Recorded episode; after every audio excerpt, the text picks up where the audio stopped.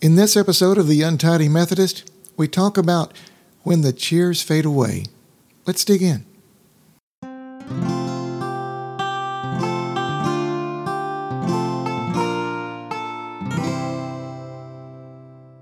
Today's passage comes from Luke chapter 19, verses 28 through 40. After Jesus had said this, he went on ahead, going up to Jerusalem.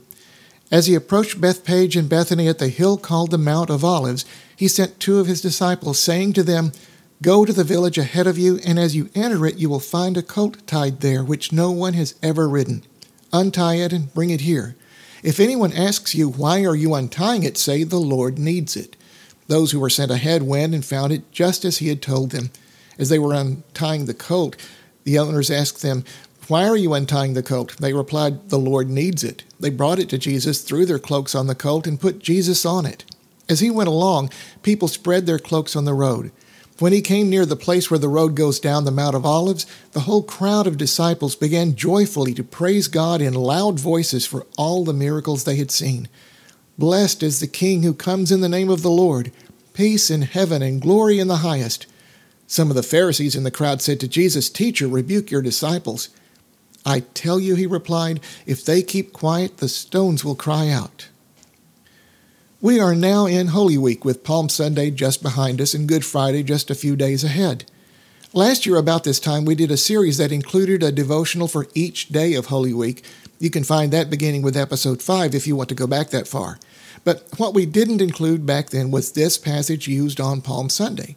This amazing crowd, full of adulation and praise, would turn on Jesus just five days later, shouting for him to die.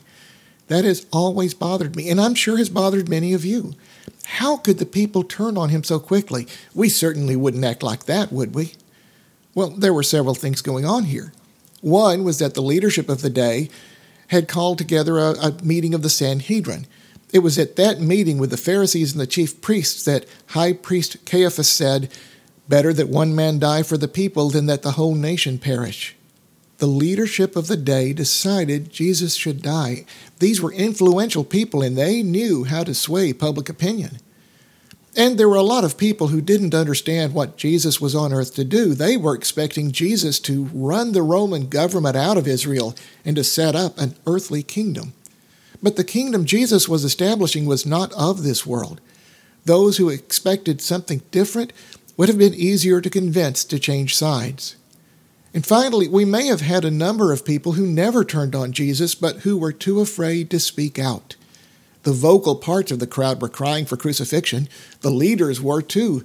It would have taken quite a bit of courage to stand up in opposition, and I can only guess how many were not able to build up enough courage to act. And while those weren't the only factors, they were likely major parts of why the people acted so different on Good Friday than they did on Palm Sunday. It happens today as well. It seems we build up celebrities, political figures, and other people in the public eye just to tear them down for real or perceived faults later on. In other words, we may not be much better at this than the people back then. So, what can we do about that? Well, for one thing, let's not be so quick to judge, and that works for both positive and negative. Placing someone on a pedestal can create an unrealistic vision that person may not be able to live up to. We could just be setting them up for a fall when they don't measure up to that unrealistic expectation. And when someone stumbles, we can show a little more kindness, a little more empathy. A little more compassion can matter a lot when we see someone not having a great day or not being on their best behavior. In other words, Let's show a little more of God's love and understanding. We can make a difference in someone's life that way. And that is something we can hold on to far beyond Holy Week. Will you pray with me? Loving God, we thank you for your Son Jesus as we celebrate this Holy Week. Help us to show your love. Keep us from the temptation to tear others down. Guide us to show compassion and caring to all of your children. In Christ's name we pray. Amen.